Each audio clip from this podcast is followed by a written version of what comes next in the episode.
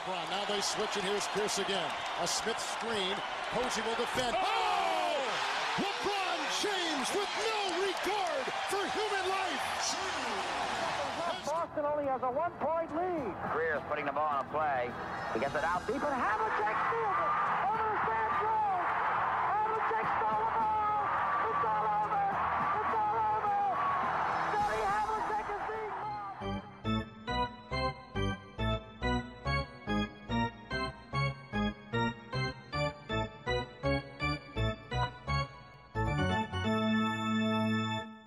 Quedas. Olá, tudo bem? Tudo bem. Hoje estamos a gravar um bocadinho diferente da tradição habitual. Estamos só terça-feira e não segunda-feira à noite, portanto deu-nos mais um dia para vermos a Miami Heat e Oklahoma City Thunder a jogar. Mas antes disso, uh, pronto, iria para falar um bocadinho do Niasqueta, ele que né, fez mais alguns jogos, estreou-se também no, no Madison Square Garden, que é sempre algo especial. Uh, eu acho que se sente cada vez mais que o Niasqueta como jogador da NBA. Sim, sem dúvida. E ele vai, vai tipo, lentamente construindo este seu, este seu espaço, claro, também beneficiando algumas lesões, mas é assim que ele tem de cavar as suas oportunidades. Mas é importante ver é, mesmo os minutos sendo relativamente poucos, que comecem a ser consistentes, ou seja, eh, comecem a ser mais vezes os dias vezes em que joga do que não joga, ainda assim, mesmo sendo pouco. E pronto, e nesse sentido é importante ele pronto, ir eh, fazendo esse trabalho e está a começar também a mos- a mostrar um bocado mais a sua capacidade eh, de fazer blocos, ou seja, de defender no garrafão, mostrar esse, essa capacidade que ele tem de, sendo alto, também saltar alto, ou seja, ser muito enérgico na defesa e pronto, isso. E pode ser uma boa forma de ele cavar o seu espaço na equipa. É, de facto, eu diria que, que esta, esta viagem da digressão dos Kings no este começou com, com uma derrota em Boston por mais de 50 pontos e isso também abriu espaço para ele, para ele jogar eh, 8 minutos e 15. Eh, Depois acaba por jogar eh, em todos os jogos, mesmo que Philadelphia, por exemplo, só tenha jogado 33 segundos no final do segundo período e mesmo assim faz duas faltas, eh, uma sobre o Embiid, outra uma falta ofensiva. Eh, Agora no, nos Knicks, lá está, voltou a jogar e estreou-se no Madison Square Garden.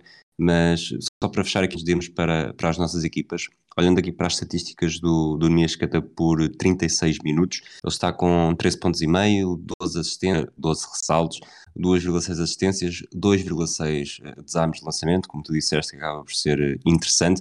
Há, há outra coisa curiosa que é, ele está com mais ressaltos ofensivos do que defensivos, algo que é sempre uma estatística bastante procurada também pelas equipas, mas provavelmente nestes, e agora centrando nos totais, ele tem apenas 9 lançamentos concretizados dos 23. Eu diria que aqui para o, a área onde ele terá de melhorar mais, até por eh, falta-lhe algum critério, apesar de perceber porque é que ainda não tem esse critério totalmente, porque tem poucas oportunidades e quando tem os toques eh, tenta fazer o possível para lançar e entrar também no marcador dessa forma. Mas 9 em 23 é manifestamente pouco, inferior a, a 40% para um jogador eh, poste. Sim, eh, acho que se mostra, eh, tem-se notado um pouco essa, né, essa tentativa de mostrar serviço, de, sabendo que tem pouco tempo, forçar um bocado mais o lançamento. E eu percebo, obviamente, que ele eh, é muito, pronto, é muito fácil dizer para ele ser paciente, mas também ele, claro, que quer mostrar o que consegue fazer no outro lado do campo também. Acima de tudo, o que eu acho que é ele nessa sendo que ele tem algum mid-range também que volta e meia consegue usar, ele tem um bocado de tentar cavar mais esse espaço, usar o corpo, nesse Monimias é um, na NBA atual, em que ele tem um corpo maior do que a maioria, não é? tipo é um, um, um poste forte que muitas vezes vai estar a jogar com postes, eh, salvo algumas exceções, como por caso, no, no caso do Embiid, Uh, vai estar algumas vezes a jogar contra postos uh, com não tanto poder físico e ele tem um bocadinho de tentar, uh, não é tanto fazer grandes post moves ou nada disso, é antes cavar posição, se calhar mais dentro do garrafão, para quando receber, receber a bola ser mais só um layup rápido, um short hook, até uma fundança, ou seja, tentar procurar essas coisas de maior eficiência, chamamos assim. Muito bem, vamos então para as equipas desta semana. Na, no episódio anterior, gabámos aqui ter sempre um impulso bastante positivo. Pois bem, os Miami Heat estão com duas derrotas consecutivas A última delas em Boston foi mesmo a maior da temporada, perderam por 30 pontos, apesar de ter sido um jogo em que estiveram com, com muitas ausências, portanto também não se esperava muito mais. Eh, é um, uma conferência este que está muito equilibrada. Neste momento, os Bulls com 31-18 e 32-19, Sixers 31-19 uh, e Cavaliers 31-20, Bucks 31-21. Portanto, isto está mesmo tudo aqui muito, muito pegado. A pergunta que faço, neste caso, é mesmo daqui a dois meses, dois meses e meio, vamos ter os Miami numa posição favorável ou a confusão vai manter-se tanto que é, acaba por ser um tiro no escuro perceber o que é que poderá sair daqui? É, eu acho que são, é, no que respeita a previsões do que é que vai acontecer em preparação para os playoffs, são duas conversas diferentes que nós vamos e podemos ter, que é, por um lado, em que posição os Heat vão conseguir ficar, aí sim concordo contigo que antevejo que ainda por cima com uma conferência este mais forte este ano, que esteja ali tudo um bocadinho baralhado e que seja difícil de saber exatamente em que posição é que cada um ficar, porque quando as diferenças é um, dois, três jogos, pode mudar até ao último segundo, até à última jornada. Dito isso, o que dá para ver com este sheet é que uh, fazendo um se, que é um se grande, que é se a equipa estiver toda saudável, dá para perceber que vão ser uh, incrivelmente perigosos para qualquer equipa, até porque há que ver que eles estão neste momento em segundo, não é? Numa temporada em que têm estado sem Jimmy Butler e sem Bama Debaio durante, acima de tudo, Bama Debaio, durante imensos jogos. E só que o trabalho, pronto, o, o trabalho que o Eric Spolstra consegue fazer uh, ano após ano com estas equipas é absolutamente impressionante. E o que tem dado para ver é que a adição do Kyle Lowry uh, está a ser tão uh, fluida e perfeita no, em campo como parecia no papel, porque o Kyle Lowry tem um bocadinho essa capacidade de, uh, nos jogos em que é preciso deixar o Butler e o Bam brilharem e ser o jogador de apoio às duas maiores estrelas, mas nos jogos em que esses jogadores um pouco, sejam um pouco mais maniatados, ele tem a capacidade de assumir o jogo também e desbloqueá-lo ofensivamente, para além de encaixar como uma luva também no esquema defensivo nesse aspecto foi assim, vejo esta equipa muito, muito bem encaixada e preparada, não obstante estes últimos dois maus resultados. Obviamente que há aqui margem para correr mal e acho que o fator físico é um dos que estão, que estão a pôr o Zito mais à prova nesta temporada, mas olhando de um copo meio cheio, parece que está tudo composto de forma perfeita, porque o Gama da Baio é um poste moderno, o, o Kyle Lowry está a entrar bastante bem, uh, portanto, duas coisas. O Bam Adebayo, tecnicamente, jogou na final com os Lakers. Uh, não havia um base, uh, apesar do Goran Dragic estar a fazer uma excelente, uns excelentes playoffs, mas o Kyle Lowry traz outra experiência também. E depois parece que esta equipa está imparável a lançar de três, não é por acaso que, que está no mesmo no, no, primeiro lugar da liga, 30, à volta de 37% uh, como equipa. Temos jogadores, obviamente, jogadores aqui que lancem mais mais constantemente uh, o PJ Tucker a lançar 3 triplos 47%, uh, o Max Struss que fez, uh, salvo erro, 9 triplos em Boston está com 40% a lançar cerca de 6, 7 por jogo. Uh, o Tyler Hero e Duncan Robinson, apesar de tudo, nem estão por aí além, os dois superiores a 36%, mas não nada do outro mundo. O que me faz pensar que esta equipa, se voltar a passar por um período como teve na bolha, será das mais perigosas, não só do Oeste, como de, de toda a liga, porque obviamente estou aqui a acumular seis. Mas se Bam Adebayo, Jimmy Butler, Kyle Lowry estiverem a 100% e a equipa continuar a lançar muito bem de 3, mesmo que o Tyler Hero e o Duncan Robinson, que foram muito importantes rumo à outra final, não, não melhorem muito, mas nem que tenham um jogo de explosão cada um deles, temos aqui o Zito provavelmente como uma ameaça muito maior do que se julgaria no início da temporada, sendo certo que sempre se achou que era uma equipa forte, mas está a demonstrar pormenores para a fazer bastante temível. Acho que sim, e é aquilo, é nós tínhamos a, havia sempre aquelas dúvidas de quando podia correr bem, mas citando uh, a, a Cross Sports, citando uhum.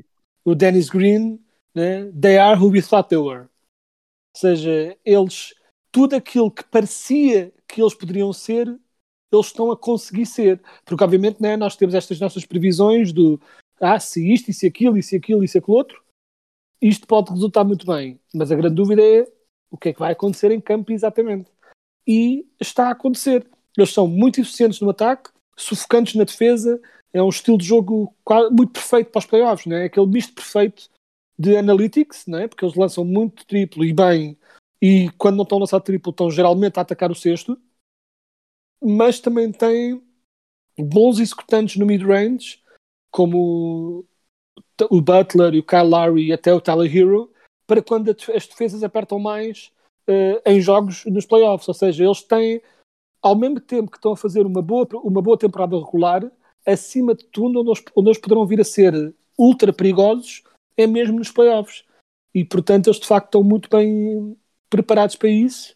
E te falei agora, mencionei o Tyler Hero, tem ajudado muito também que o Tyler Hero, depois de ter tido uma temporada um pouco abaixo do que se esperava, não é? As pessoas esperavam que ele, no ano passado, tivesse uma explosão, não é? Tipo, ia, depois de ter tido uh, umas excelentes prestações nos playoffs no ano, no ano antes desse, e o ano passado desiludiu um pouco. Mas agora, este ano, quando já se esperava pouco dele, ele explodiu de novo, está imparável, uma candidatura fortíssima uh, a, a sexto homem do ano. Aliás, neste momento não vejo, teria de pensar nos nomes todos, mas não vejo como é que este prémio lhe escapa este ano. Um, e de resto, o resto da equipa é o Duncan Robinson. Teve aí uma fase em que estava a, lançar pior de triplos, uh, e mesmo assim, pior para ele é estar com média de temporada de 36, que ainda era muitos, mas estava pior, mas tentava melhorar. Quando não está ele, está o Max Struz. E depois tens o, para além do, do Big Three que já tínhamos falado, depois tens um jogador como o PJ Tucker, cuja única função é lançar um, um ou outro triplo de vez em quando, mas acima de tudo onde ele vai revelar a sua importância é nos playoffs, pela capacidade dele que tem, uh, não só de defender o, o melhor winger adversário, mas acima de tudo de, apesar de ser um veterano, o PJ Tucker é um jogador que regularmente faz 35, 40 minutos por jogo a jogar na sua máxima intensidade defensiva e aguenta-se, tem essa grande capacidade física. E nesse aspecto, é o que eu digo, esta equipa parece ter uh, as peças todas para ser incrivelmente perigosa uh, nos playoffs. Pergunta rápida de não é de cultura geral, mas de cultura basquetebolística. Que jogador tem mais triplos concretizados nas últimas três temporadas? Bam Adebayo ou Ben Simmons? Uh, estou aqui a pensar. O Bam Adebayo este ano sei que não lançou nenhum porque estava aqui a olhar para as estatísticas enquanto falava contigo, portanto vou ter de ser honesto. Agora, se ele, estou a pensar se ele lançou alguma coisa. Quantos concretizados, disseste tu? Concretizados, sim. Será o Bema da Baio? Terá concretizado o Baio tem, tem 0 em 1 este ano, 2 em 8 temporada passada, 2 em 14 há 2 anos. O, o, Ben Simmons, obviamente, este ano uh, está 0 em 0, teve 3 em 10 na época passada, 2 em 7 há 2 anos. Portanto, nos últimos 3 anos, o Ben Simmons tem mais um triplo concretizado do que o, o Bam Adebayo. Não fazia ideia, sinceramente foi uma estatística que me passou ao lado. É, e é uma coisa curiosa porque hum, o Bam Adebayo é um jogador tão moderno em tanta coisa que nós quase assumimos, e ele é tão polido a jogar que tu quase assumirias que ele lançasse alguns triplos só mesmo porque a NBA é assim hoje em dia. Mas ele de facto cumpre o seu papel com uma grande rigidez eh, mas muito bem. Uh, aliás, tipo, se o Bama de Baio, por alguma razão se tornasse um bom com, convert, pronto, um, bom triplista, aí então eu já adoro, eu já o adoro como jogador, então aí seria a completa loucura, mas de facto ele uh, ao mesmo tempo não sendo um poste tradicional, entre aspas, que só jogue debaixo do garrafão, porque ele mexe-se muito e até para, no seu jogo de passe, e às vezes até faz pick and rolls em que é ele que tem a bola nas mãos, tu esperarias que ele lançasse de vez em quando triplo, mas de facto não faz, quase nunca. Exatamente. Isto não era, era uma, não estava aqui a pôr em causa sim, sim, os jogadores, até porque o Ben Simmons eh, passa muito mais tempo fora do na linha triplo, vamos falar assim, Exato, do, do que, que o Bama da Baia. Claro. Portanto, obviamente, e por isso também se nota que o Ben Simmons lança e o trabalho do Bama da Baia, lançar três ou, lançar, ou não lançar três, para alguém que seja mais mais espectador desatento como nós para os Miami Heat, uh, é fácil não passarmos por isso, até porque o próprio Jimmy Butler, que é uma estrela, também não, não, não é provavelmente lançar de três que faz o seu grande parte do seu jogo. Só que quase não lança.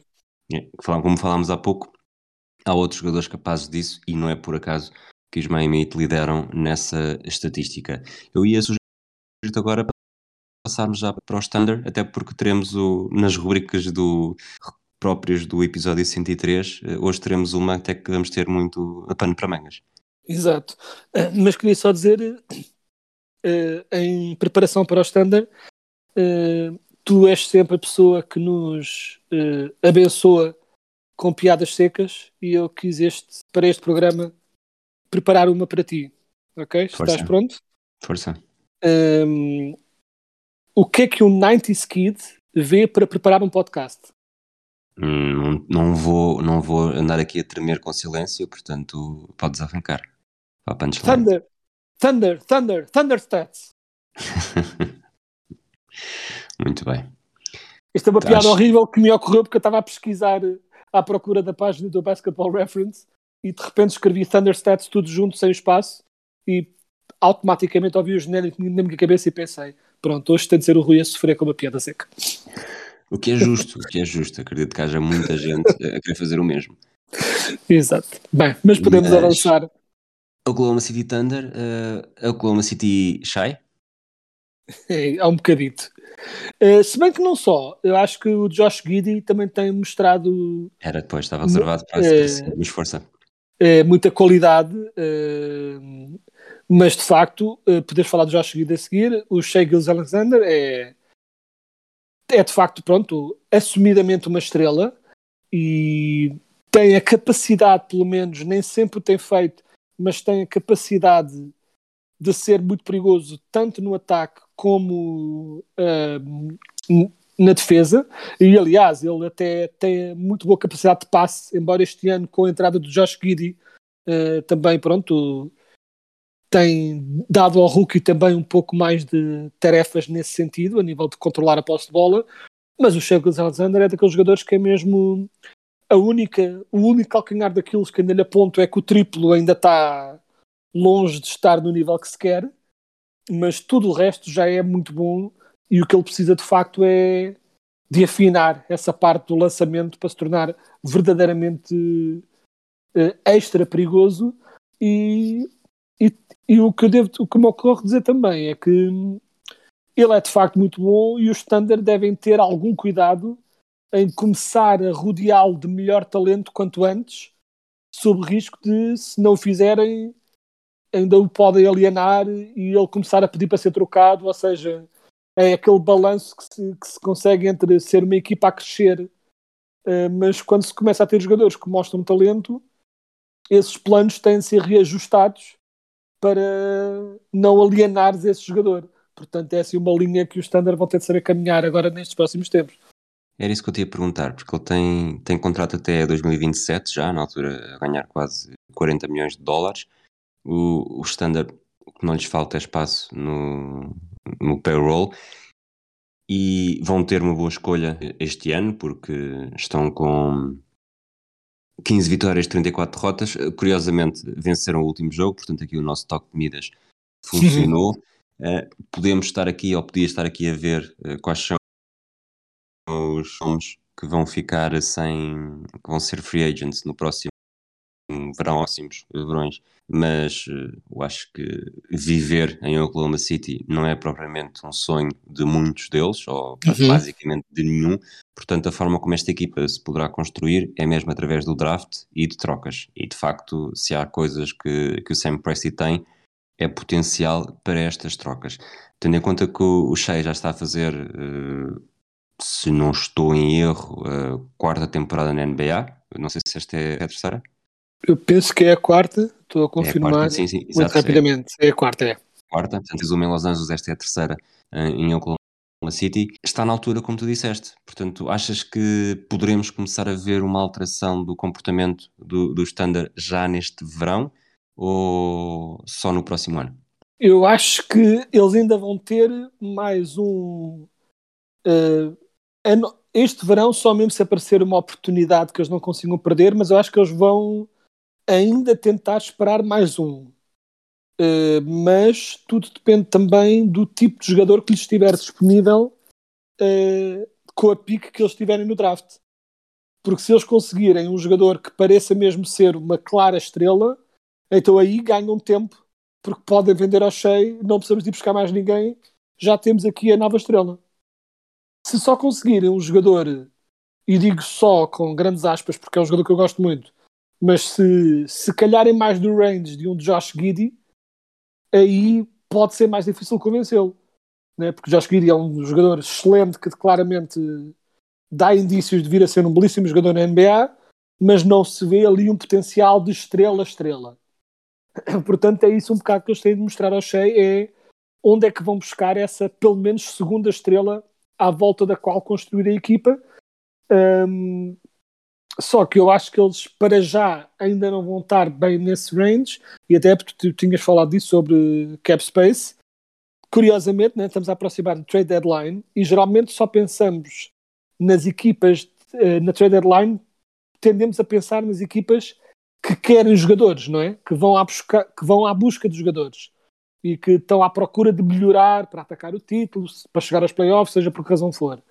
Curiosamente, eu acho que uma das equipas que vai estar, ou que poderá estar mais ativas nesta trade deadline é o Standard, pela outra razão, que é com várias equipas desesperadas por remexer os seus plantéis e melhorar a equipa, eu acho que os Standard vão estar constantemente ali em aberto, se calhar muitas vezes tipo na, envolvidos em eh, trocas com três equipas, prontos a receberem contratos horríveis porque eles têm de longe o maior, o menor cap space uh, em toda a liga, mas tipo de longe, uh, tipo, muito distante de qualquer outra.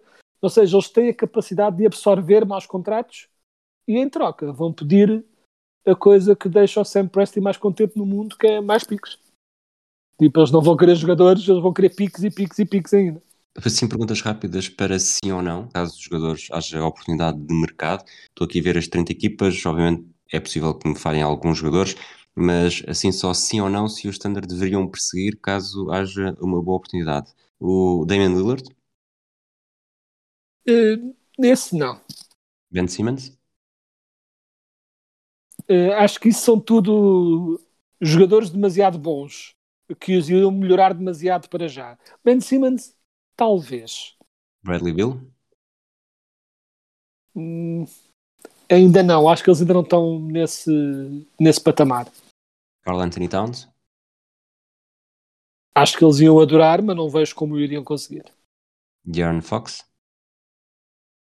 Uh, uh, redundante com o Shea, na verdade. Está-me a faltar, está-me a falhar alguém? Assim, dos nomes mais eu acho que quando eu digo que eles vão à procura de, de, de, trocas e de jogadores, estou a falar mesmo de jogadores de grandes contratos com jogadores que não os merecem, chamemos-lhe assim.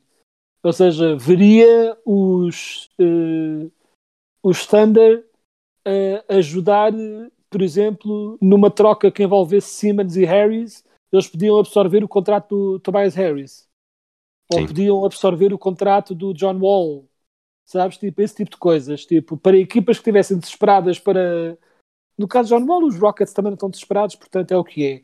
Uh, mas, por exemplo, no caso dos Sixers que querem despachar o Tobias Harris, se, se oferecerem boas piques e ou jogadores jovens, uh, talvez os, os standard, os standard aceitassem.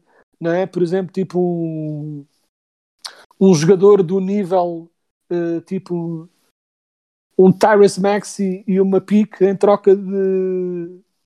Ou seja, mandarem um jogador jovem e uma pique e o Tobias Harris e o Standard absorvem esse contrato. Acho que é mais nesses range que eles estarão a pensar, digo eu, especulando sem qualquer fonte. Isto era o que eu pensaria no lugar deles, sabemos assim. Sim, é, é aquilo que faz mais sentido. A minha pergunta era mesmo no, para não alienar o que estamos a falar há pouco, se surgir assim das maiores estrelas uma oportunidade, se será o momento para, para disparar e aos poucos é. tornar a equipa mais competitiva. Com um é. Carl Anthony Towns, por exemplo, torna-se complicado, não é? Uh, sim, sim. Uh, nesse sentido, o Carl Anthony Towns acho que é só muita fruta e até porque os, os, os, os Timberwolves estão a melhorar QB, talvez já não estejam aí.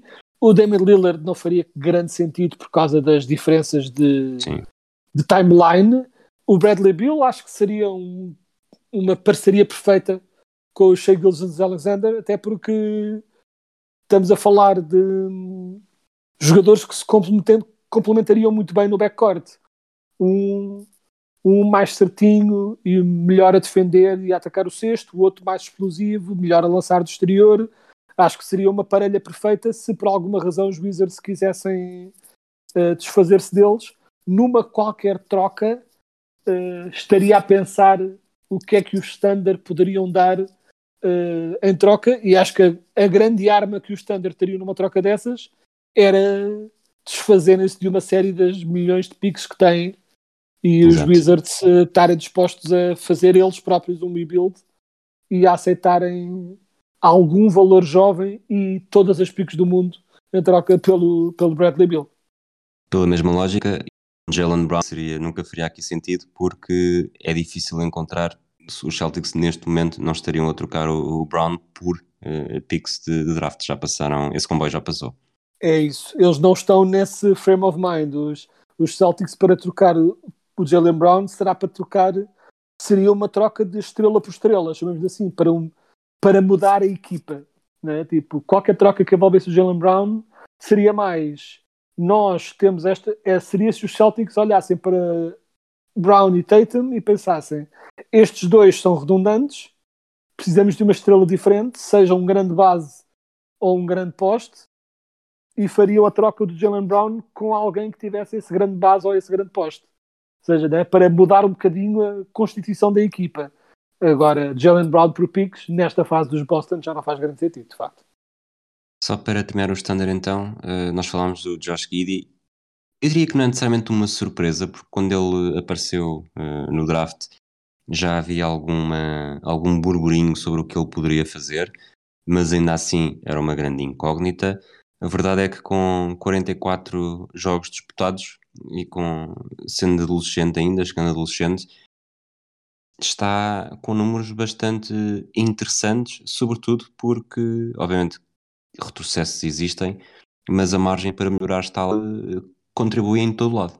Tinha isso e a grande coisa que se esperaria que ele fosse muito limitado é a nível defensivo e não sendo um monstro defensivo mostra pelo menos uma grande capacidade de esforço e de entrega nesse campo e aliás, a equipa do Standard, sendo muito fraca este ano ainda, e o ataque é, é uma desgraça, aliás, é o pior da liga a nível de eficiência, mas defensivamente eles estão em 12, o que para uma equipa que está nos últimos lugares da liga é um, um excelente registro. E o Josh Giddy, a sua entrega, faz parte dessa boa capacidade defensiva que eles têm, para além, obviamente, do Josh Giddy ter essa capacidade de, sendo um jogador grande que passa muito bem, uh, tem essa, pronto, consegue, consegue fazer alguns jogos, o que eu diria, né, Doncic light, né, tipo essa capacidade, não tem obviamente é o poder ofensivo no ataque, mas a nível de ser um base grande, uh, que por isso consegue um bocado ver melhor o campo por causa dessa altura em relação aos outros bases,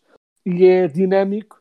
E a nível defensivo, tem também mostrado pronto, uma boa articulação, tanto ele com o Shea e também com o Ludort, que é outro jogador jovem eh, que o Standard tem ali e que se tem mostrado daqueles jogadores que pode muito bem, não é? tipo, numa, numa futura equipa do Standard em que já sejam mais candidatos a playoffs e esse tipo de coisas, o Dort pode ser perfeitamente um, um quarto, quinto uh, titular uh, de, de, razoável qualidade que os pode ajudar daqui em frente. Vamos para a final de 2000 os Spurs foram campeões contra os Nets, em que o 5 inicial dos Spurs, depois daquele triunfo de 99, que foi com um time Duncan bastante jovem e uma geração diferente desta, aqui temos uh, o 5 inicial nos 6 jogos, portanto os Spurs ganharam em 6, temos os Tim Duncan, o Robinson mantinha-se, apesar de nesta altura o, o, grande protagonismo ser já do Tim Duncan, 24 pontos e 17 ressaltos por jogo. Uh, depois Steven Jackson, Tony Parker e Bruce Bowen no, no backcourt. Era uma equipa dos Spurs que, além disso, já tinha Ginobili a sair do banco a fazer 28 minutos e, e era uma, já se adivinhava aqui eh, esta grande, não lhe vou chamar hegemonia necessariamente, mas um período de, de estar sempre no topo que durou basicamente até, até ontem, não é?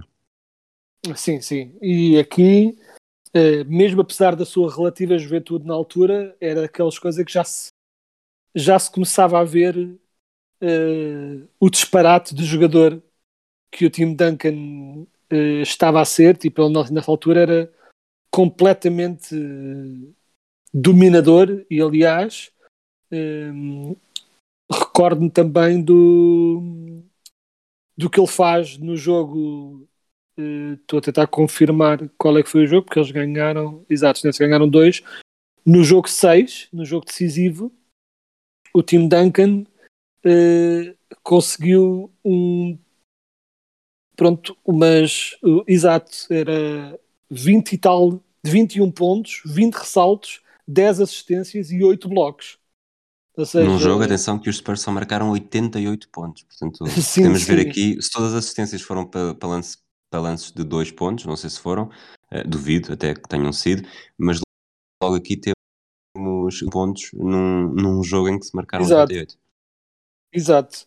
Uh, e isto sem contar com uh, conhecendo o jogador que ele era, mesmo em, jogado, mesmo em bolas uh, mesmo em bolas em que ele não foi diretamente o passador ou o marcador, garante que houve também aquela, pronto, aquela estatística que gera tanta polémica entre os, entre os repórteres analistas da NBA, que é se devemos ligar a screen assists ou não, mas há de ter tido também uma boa quantidade de screen assists, né, de jogadas que partiram de ele fazer bloqueios para os bases penetrarem para o cesto. Geralmente era o Tony Parker ou o Ginobili, portanto garantidamente o, o Tim Duncan teve envolvido em uh, mais de metade, provavelmente, dos pontos marcados pelos Spurs neste jogo, o que é de facto uma mostra da sua dominação. E ele foi incrível nas, nestas finais todas, mas este último jogo é daqueles que fica na cabeça como, como é que isto é possível, e pessoalmente para um jogador que, pronto, que ainda estava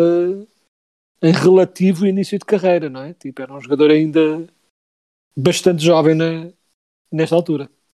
Do outro lado, temos uns Nets que voltaram a perder, uh, Jason Kidd, Kenyon Martin como principais estrelas, uh, o Dikembe Mutombo que continuava a perseguir um, um título, não tinha conseguido uh, com, com os Sixers contra os Lakers, e aqui já com ainda menos minutos por jogo e com contributos já, já bastante, eu vou chamar-lhe nemiesco, acaba por perceber que vai ser mesmo muito difícil chegar, eh, chegar ao título, sendo certo que depois ele ainda faz muito mais épocas, mas nesta altura uh, não está não estava para aí virado, porque de facto uh, teve o azar de apanhar, sendo o Mutombo um dos jogadores, eu diria que mais, que mais marcam estas duas décadas da NBA, ir a duas finais, numa levar com o Shaquille e na outra levar com o Tim Duncan, este Tim Duncan, é a dose sim, a coisa não estava fácil para ele.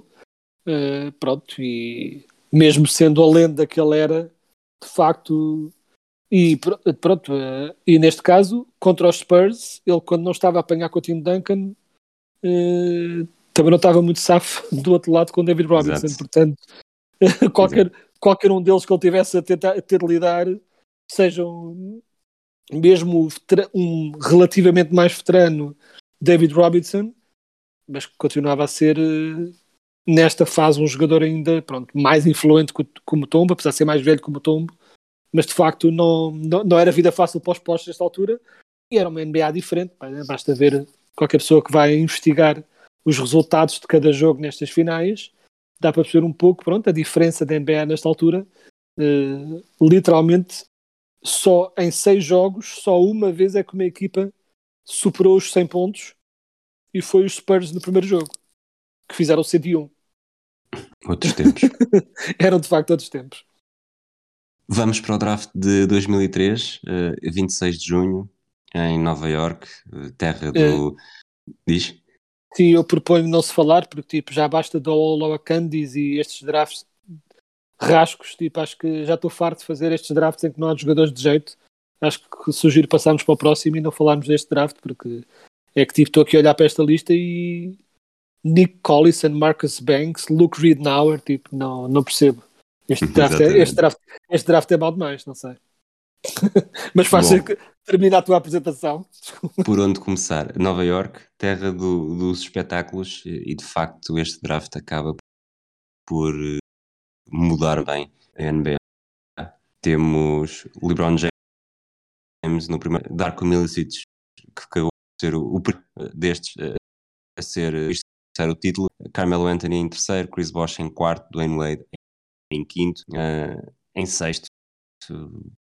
Outro teria sido uma, uma primeira que as primeiras escolhas, o Chris Kaman, mas este. Mas ainda assim, ainda assim, ainda assim o Chris Kaman chegou a jogar no All-Star Game, ou seja, não era, não sendo obviamente um jogador remotamente ao nível dos outros, ainda assim não era assim tão mal. Exatamente. é, não é um, não seria uma primeira escolha que seria reconhecida como, como muito boa, mas se uma primeira escolha, aquelas últimas que temos vindo a falar. Mas, mas né, este, este top 5, mesmo incluindo o Milicic, acaba mítico de todas as formas que quiseres ver, porque Pop acabou ser, lá está, entrou num Pistons que acabariam por vencer o título, o LeBron James dispensa apresentações, o Carmelo dispensa apresentações, Bosch e Wade a mesma coisa. Eu acho que neste momento só mesmo o Carmelo não foi campeão e, e vá, eu diria que tem uma hipótese, não diria muito mas não está, não é totalmente descabido terminarmos esta temporada, olharmos para estes cinco nomes e todos eles terem sido campeões. Ah, sim, se, sem dúvida, e, e mesmo que não terminem todos a ser campeões, foram todos desse nível, chamemos assim. O Milicites, pronto, podia ter sido melhor, uh, continuo a achar que havia ali talento e, tipo, e de facto, pronto, foi só, a coisa não resultou. Uh, epá, e de facto é um. Aliás, quando se fala, né, quando falamos daqueles dos melhores drafts de sempre, tivemos essa conversa quando foi o draft com o Kobe e o Allen Iverson e tudo mais. E está ali na, pronto, estava na contenda com os 96 e de, penso eu, 84, o do Jordan, como os três melhores drafts de sempre. E é um bocadinho daqueles drafts em que tu, pronto, uma pessoa tem de olhar para os jogadores e pensar, uh, escolher por si mesmo quais é que acha melhores e de facto é um draft incrível. Tipo, estes quatro jogadores, retirando o Milicites da equação, estamos a falar de todos jogadores que mais tarde ou mais cedo serão Wall of Famers. Um deles já é. Exato, um deles já é. Um, epá, e de facto uh, é um draft incrível e aliás até colocante na berlinda, só porque olhando para isto tenho uma dúvida existencial e gostava de saber a tua opinião, que é, olhando para estes quatro, LeBron, Carmelo, Chris Bosh, Dwayne Wade, tipo o, o clássico de Bill Simmons, o Mount Rushmore deste draft, mas como é que, por que ordem colocarias estes quatro, na tua opinião? Sabes que eu tenho feito esse desafio nos últimos e, e, para mim este, sendo quatro jogadores magníficos, para mim até é uma lista simples. Uh, LeBron James em primeiro, Dwayne Wade em Sim. segundo, Carmelo em terceiro e Chris Bosh em quarto. Acho que aqui o facto de o Chris Bosh fez temporadas magníficas em Toronto e acho que isso acabou por ter sido um bocadinho esquecido porque ele tornou-se o terceiro membro, o terceiro elemento no, nos Miami Heat, mas, mas ele era um portento. Ainda assim, acho que Carmel só fez mais pelos Nuggets do que Bosch sozinho fez pelos Raptors. Portanto, o, o potencial de Carmel que era enorme. Acho que se ele tivesse equipa poderia ter tido outra equipa no sentido de não, não, não interessa serem os Nuggets ou outra cidade, mas provavelmente poderia ter tido um, uma carreira a nível de títulos ou a nível de estar perto pelos títulos, que a verdade é que o Carmelo também nunca teve, a mesma mudança para Nova York, que talvez eh, se tenha percebido até eh, na altura que fez e como escolheu a equipa, mas, mas acho que nesse aspecto o ponho à frente do Bosch. Não sei se vais concordar, mas para mim não tenho aqui, não tenho hesitação nenhuma nestes quatro. Eu o que eu ia dizer é, a minha lista seria a mesma, mas eu teria mais hesitação e obviamente é só entre Carmelo e Chris Bosh, porque LeBron em primeiro e Wade em segundo, é mais que óbvio. A minha grande dúvida era quanto penalizo, ou olhando pelo outro lado, quanto valorizo uh, a capacidade de um destes jogadores de sacrificar estatísticas em prol uh, de vitórias e a incapacidade que o outro teve de o fazer. Em última instância, o Carmelo tinha mais talento que o Chris Bosh, inegavelmente. E estamos a falar de um jogador que, quando entrou na liga, uh, melhorou automaticamente a equipa dos Nuggets, se tornou automaticamente uma equipa de playoff. A nível ofensivo, estamos a falar de um dos jogadores mais completos da história da NBA. Um jogador que era capaz de fazer tudo a nível ofensivo em campo. Tudo. Desde post moves, mid-range, três pontos, ataque ao sexto. Não havia nada que ele não, consegue, não conseguisse fazer. Mas, por outro lado, estamos a falar de um jogador que passou uma carreira inteira a pura e simplesmente recusar-se a defender. Uma carreira inteira e nunca foi capaz de emprestar um mínimo esforço na defesa. E, ou seja, é-me complicado a mim, ou seja, uma coisa é tentares, não seres grande coisa, mas fazeres um esforço. O Carmelo ativamente nunca quis defender a época, todo, toda, toda, a sua carreira. Por exemplo, Chris Bosh defendia menos em Toronto, também porque era o ponto focal do ataque, e aí eh, pronto, havia essa energia dispensada, mesmo assim defendia um pouco mais. Mas quando chegou às hit, tornou-se um jogador defensor de elite. E não estou a falar só uh, relativamente bom, estou a falar de elite. E o Carmelo passou a carreira inteira a pura e simplesmente recusar-se a defender. Aliás, uma das razões porque ele teve nestes últimos anos aí uma, uma, um bom momento da sua carreira com nenhuma, nenhuma equipa a querer pegar nele era exatamente porque havia essa percepção, vamos ser sinceros, não errada, que ele só ia entrar em campo para lançar e não fazer absolutamente mais nada em campo. Portanto, essa é a minha dúvida, que ao mesmo tempo que o Carmelo Anthony é um Hall of Famer claríssimo e um dos melhores jogadores ofensivos da história da Liga, não há nada a dizer quanto a esse currículo, o que me deixa ali no limite é essa incapacidade de ajuste. Ou seja, quando olhamos para os picos de ambos os jogadores, Carmelo é claramente melhor. Quando olhamos para as carreiras como um todo, já fico um bocadinho mais hesitante, embora em última instância votasse Carmelo. É, é isso que eu ia dizer. Uh, em última instância, se os Linda Velha Falls começarem na próxima temporada e tu puderes uh, fazer uma viagem para este draft e teres, uh, deixa-me agora confirmar que eu tinha mudado de página, teres a terceira, terceira escolha, lá está, o Dwayne Wade só foi em quinto, mas o Wade já está fora, entre Carmelo e Bosch, eu acho difícil eh, que alguém escolhesse Bosch, eh, sobretudo por eh, estás a começar uma equipa, queres, queres alguém que não não é só o contributo completo que, que significa alguma coisa, não é? Estamos a falar de todo o espetáculo que o Carmelo consegue dar. O, os adeptos também gostam de ver esses, estes furacões ofensivos e nesse aspecto. E eu continuo a achar que o Carmelo, num, num ambiente diferente, uh, até esse aspecto defensivo poderia ter, poderia ter sido de outra forma. Aliás, basta ver, se metes Carmelo nestes Pistons, obviamente que ia haver ali muita confusão, mas, claro. mas se, tens, se tens Carmelo uh, no, ali a dividir com o, com o Tayshaun Prince, em que tens jogadores que defendem uh, bastante bem, o, salvo erro agora, os dois Wallace, o Tayshaun Prince, o Chauncey Billups e o Rip Hamilton, se juntares o Carmelo a essa equipa, eles não vão precisar que ele defenda e o que ele vai dar no ataque vai fazer com que os Pistons muito provavelmente sejam campeões em 2008 porque não perdem com, com os Celtics na final de conferência, muito provavelmente vão pelo menos à final de 2007 porque aquele uhum. jogo espetacular do LeBron James não vai servir de grande coisa. Uh, em 2006 não sei se são surpreendidos pelo surpreendidos no sentido de se, se são os IT que vão à final ou se estes Pistons não continuam assim.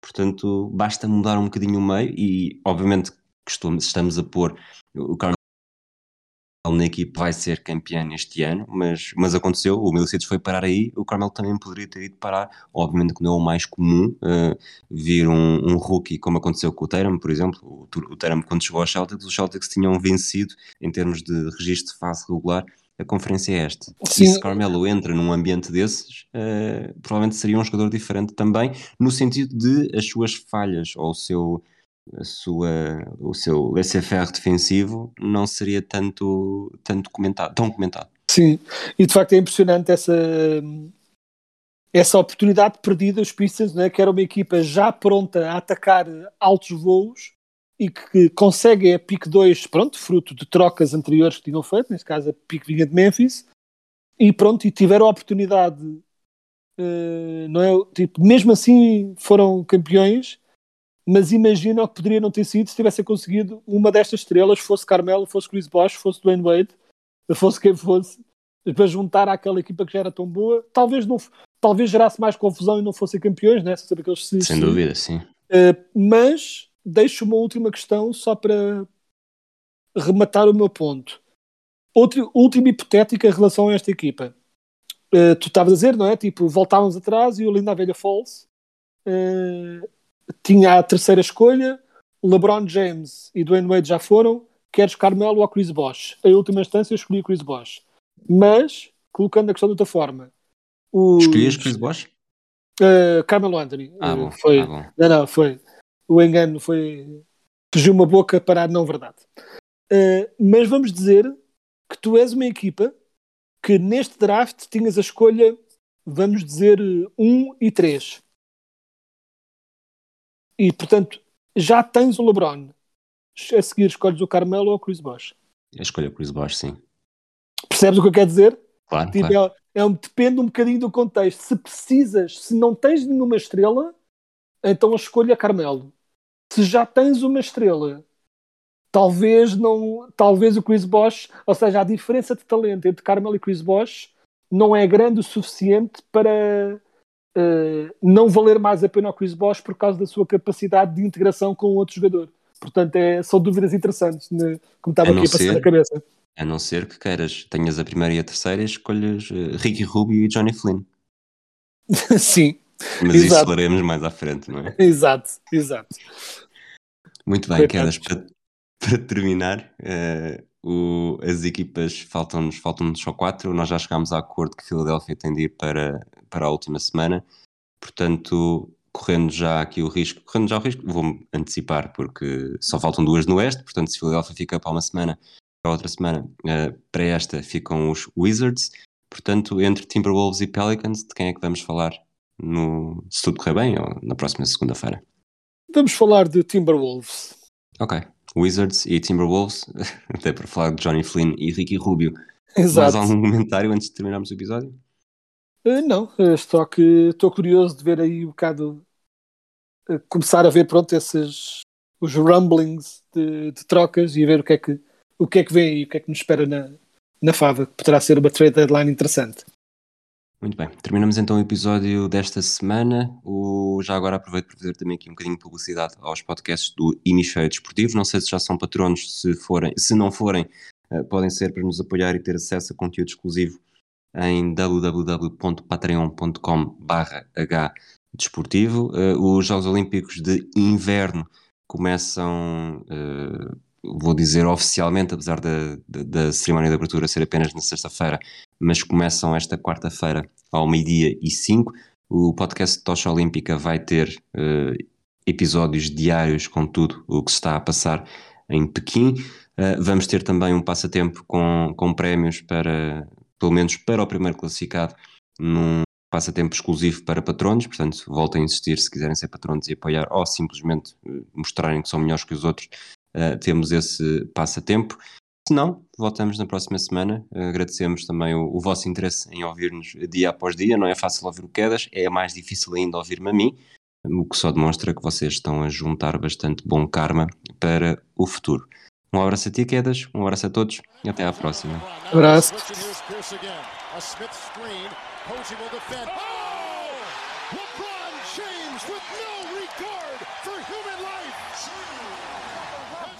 Boston has a one-point lead. Greer's putting the ball on a play.